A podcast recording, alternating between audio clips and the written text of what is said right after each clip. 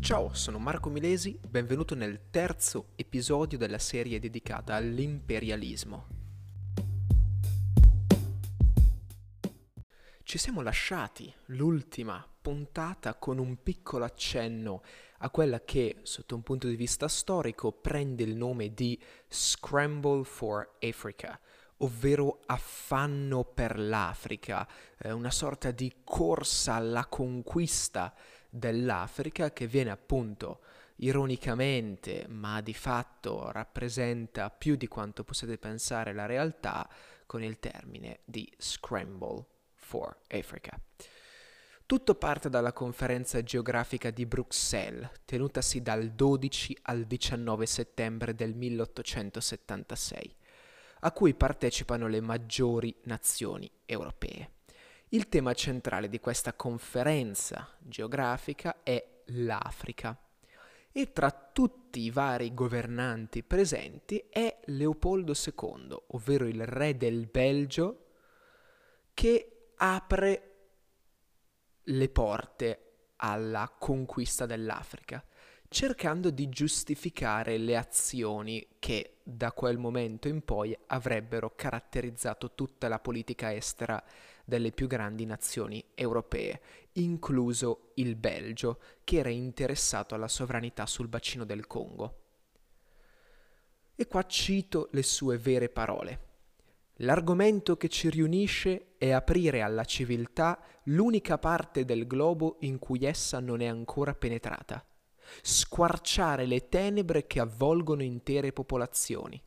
È questa una crociata degna di questo secolo di progresso. Discutere e stabilire insieme le vie da seguire, i mezzi da usare per inalberare il vessillo della civiltà. Ecco qua che cosa ha giustificato l'intervento europeo in Africa. Questo discorso, questo discorso di Leopoldo II, anzi questo piccolo spezzone del suo discorso, di che cosa parla? Parla di aprire alla civiltà l'unica parte del globo in cui essa non è ancora penetrata. Sembrano un po' le argomentazioni statunitensi del Great Experiment of Liberty, cioè il grande esperimento della libertà, il grande esperimento della democrazia, il grande esperimento che sono gli Stati Uniti d'America da diffondere nel West. Ecco, allo stesso modo l'Africa e speci- l'Europa, scusate, nello specifico Leopoldo II, utilizza questa motivazione, cioè l'espansione del concetto di civiltà, far arrivare la civiltà là dove ancora non è arrivata. Poi utilizza il termine crociata, quindi una missione a scopo religioso e in effetti vedremo che eh, le prime esplorazioni, le prime missioni dell'Africa saranno proprio portate avanti a sfondo religioso. Poi dice che bisogna discutere e stabilire insieme le vie da seguire, i mezzi da usare inalbe- e, e i mezzi in sostanza da usare per inalberare il vessillo della civiltà. Ecco qua, quindi parla di vie e di mezzi. Le vie semplicemente sono quelle delle missioni religiose tipiche di questo periodo, quindi le, misure, le, le, le missioni religiose cattoliche principalmente nelle zone costiere e eh, l'interesse primario di questi missionari era rivolto proprio ai fedeli. Ad ogni modo, gli stati tendono a nazionalizzare le missioni, cioè le missioni cattoliche partivano sia dalla Francia che dall'Italia, però è ovvio che le missioni cattoliche che partivano dall'Italia portavano la bandiera italiana. I fedeli cristiani che arrivavano nelle regioni africane da una spedizione italiana tendevano a portare i valori italiani, la cultura italiana, non una cultura generalizzata a livello europeo. Quindi queste riguardano eh, le, le, vie principali, le vie principali delle missioni religiose e le vie principali anche delle esplorazioni geografiche e scientifiche. Tra i più grandi esploratori in questo periodo ricordiamo i francesi, che coprirono soprattutto la parte nord-ovest dell'Africa, ma anche gli inglesi, che invece si concentrarono di più sulla parte sud-est dell'Africa. Poi qualche contributo anche tedesco, soprattutto a nord, e qualche contributo portoghese, soprattutto a sud. Tra eh, i vari esploratori ricordiamo David Livingstone e Henry Stanley che eh, si incontrarono eh, sul lago Tanganica nel 1871. Gustav Nachtigal nel fiume eh, Chad si eh, incontrerà anche lui con le popolazioni africane. Pietro Savorgnan di Brazza nel Congo e Cecil Rhodes in Rhodesia. Non a caso prende il nome da lì. Vediamo a questo punto quali sono i mezzi scelti dall'Europa. Genericamente si parla di conquista militare. Infatti dal 1881 si intensifica la conquista militare dell'Africa e eh, alla conferenza di Berlino, tenutasi dal 15 novembre al 26 febbraio tra il 1884 e il 1885, questa conferenza convocata da Bismarck per mediare quelli che erano gli interessi di Portogallo, Inghilterra e Belgio-Francia sul bacino del fiume Congo, gli Stati europei si accordano su quelli che sono i criteri di spartizione dell'Africa. E qua è interessante perché vengono stilati una serie di punti a cui tutte quante le nazioni europee dovevano eh, fare appello e che dovevano rispettare. Primo punto fondamentale, l'accettazione delle clausole del trattato. Ricordiamoci, no, Bismarck, la, eh, la, il nuovo corso della Weltpolitik tedesca, ehm, che abbandona tutti gli ideali di Bismarck, ma finché Bismarck rimase in carica, ricordiamoci che la Germania ereditò il ruolo di potenza equilibratrice nell'Europa dall'Austria. Quindi accettazione cla- delle clausole del, con- del, del trattato. Secondo punto, notifica alle altre potenze firmatarie. Terzo punto, obbligo di assicurare un'autorità sufficiente a far rispettare i diritti acquisiti. Questa venne chiamata occupazione effettiva, cioè far sì che sul territorio della popolazione africana ci sia effettivamente un contingente o più contingenti militari che garantiscano effettivamente eh, l'autorità. Terzo punto, il Congo viene riconosciuto uno Stato libero, con sovranità personale a Leopoldo II. Quinto punto, libero commercio in tutto il bacino del Congo e del Niger. Sesto punto, impegno a vietare e combattere la tratta degli schiavi. Ecco qua. Fino a questo momento, fino a Bismarck, la Germania era apertamente disinteressata al conflitto africano e non a caso le potenze europee, alle potenze europee anzi stava anche bene che la Germania facesse da regolatrice, in quanto non era interessata direttamente negli affari. Ma con Guglielmo II entra nella cosiddetta arena coloniale per motivi principalmente di prestigio internazionale, di gestione degli equilibri eh, europei e per motivi di politica interna, soprattutto eh, per via dell'avvicinarsi delle elezioni. L'articolo 6 nello specifico di questo, a seguito di questo congresso di Berlino, ricordiamoci tra il 1884 e il 1885, conferenza o congresso, siamo lì, l'articolo 6 recita le nazioni firmatarie, europee quindi, proteggeranno tutte le istituzioni religiose, scientifiche o caritatevoli tendenti a istruire gli indigeni e a far loro comprendere e apprezzare i vantaggi della civiltà i missionari cristiani, gli scienziati, gli esploratori saranno oggetto di speciale protezione. Quindi di fatto sembra si stia davvero creando una sorta di piano ben organizzato e soprattutto in un certo senso anche attento a quelli che sono i bisogni degli indigeni, così chiamati, dei popoli conquistati.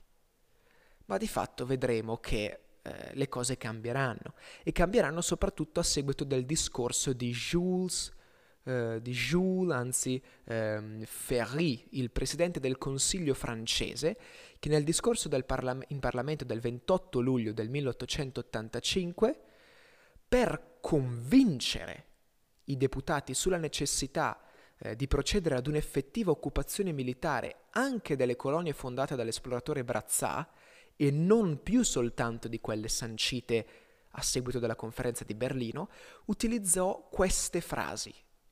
Ma chi ci può assicurare che un giorno le popolazioni di razza negra non abbiano ad assalire le nostre colonie? Bisogna affermare apertamente che le razze superiori hanno effettivamente dei diritti su quelle inferiori, cui fa riscontro un dovere che loro incombe, civilizzare le razze inferiori. Ancora, la nostra politica di espansione coloniale si è ispirata a una verità. Una marina come la nostra non può rinunciare ad avere sui mari dei solidi porti di rifugio. E ultima, le nazioni al giorno d'oggi non sono grandi che per l'attività che svolgono. La loro grandezza non è dovuta al pacifico splendore delle istituzioni. Ecco qua. Quindi Jules Ferry di fatto mette in dubbio questo articolo 6 e oltre a metterlo in dubbio vedremo che di fatto eh, non lo rispettò. La Francia fu la prima a non rispettare i termini del congresso di Berlino, nello specifico l'articolo 6. Ecco che qua si delinea chiaramente il razzismo le popolazioni di razza negra. Ora, nel 1885 utilizzare questo termine non era di fatto concepito come al giorno d'oggi, periodo in cui il termine negro eh, rappresenta certamente un insulto e ha un senso dispregiativo. Quindi all'epoca dire popolazioni di razza negra, anche il concetto di razza all'epoca c'era, era presente, era utilizzato come termine, di conseguenza non va visto per forza il razzismo in questa espressione, semplicemente si volevano intendere le popolazioni africane. Ad ogni modo si inizia a delineare quella, eh, quel disprezzo nei confronti delle popolazioni africane, che poi purtroppo ci porteremo avanti per tantissimo tempo, fino ancora ai giorni nostri, poiché il razzismo è un problema ancora al giorno d'oggi. Un momento di escalation militare importante è quello del 1898, eh, in quanto si incontrano le due eh, fasce esploratrici degli inglesi e dei francesi. Si ebbe una sorta di incidente nel villaggio sudanese di Fashoda. Infatti le truppe britanniche vi trovano le truppe francesi che erano giunte lì da ben due mesi. Come sorta di esempio di civilizzazione, di civiltà alle popolazioni africane, l'8 aprile del 1904, cioè ben sei anni dopo, si ebbe il famoso Anglo-French Agreement o eh, versione francese Entente, Entente Cordiale, cioè una sorta di accordo che semplicemente formalizzò ciò che venne già stabilito nel marzo del 1899, un'amichevole soluzione della crisi diplomatica in cui la Francia ritirava tutte le truppe e riconosceva però i diritti inglesi sull'Egitto. L'Inghilterra invece riconosceva i diritti francesi sul Marocco e anche sul Madagascar. Ecco qua le nazioni europee che danno un esempio di soluzione pacifica ad un conflitto. La colonia del Capo di Buona Speranza, fondata dagli olandesi a metà del XVII secolo, diventa inglese, anche dopo Suez, eh, se chiude, chi, insomma, chiude il canale Suez, ok, eh, rimane comunque una, un punto fondamentale, un punto di importanza strategica incredibile. La colonia è abitata in prevalenza da boeri, quella del capo di Buona Speranza. Eh, I boeri sono i calvinisti discendenti dei coloni olandesi, da Boer contadino. Eh, L'Inghilterra va ad abolire la schiavitù da tutte quante le colonie e di conseguenza 14.000 boeri che praticano lo schiavismo emigrano a nord e fondano le repubbliche di Natal, Transvaal, e Orange, rispettivamente nel 1839, 48 e 54.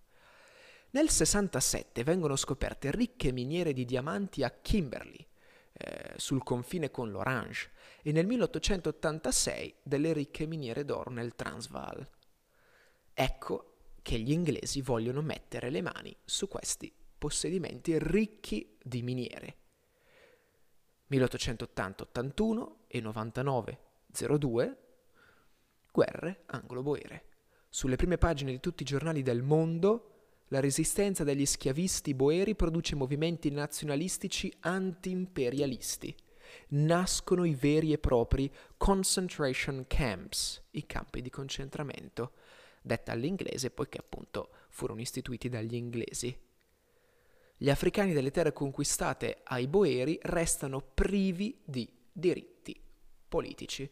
Quindi questa è la situazione della Scramble for Africa. Considerate che in 30 anni gli europei si sono spartiti tutta quanta l'Africa, dai primi anni 70 del 1800 fino agli inizi del 1900. Letteralmente tutta quanta eh, la, l'Africa, tranne la Liberia e l'Etiopia, venne spartita dagli europei. Infatti nel 1914, ripeto, tranne questi due stati, l'Africa risulta essere completamente colonizzata dagli europei. Grazie mille per avermi ascoltato in questo episodio. Nella prossima puntata parleremo della condizione in Africa e niente, spero di rivedervi lì. Ciao!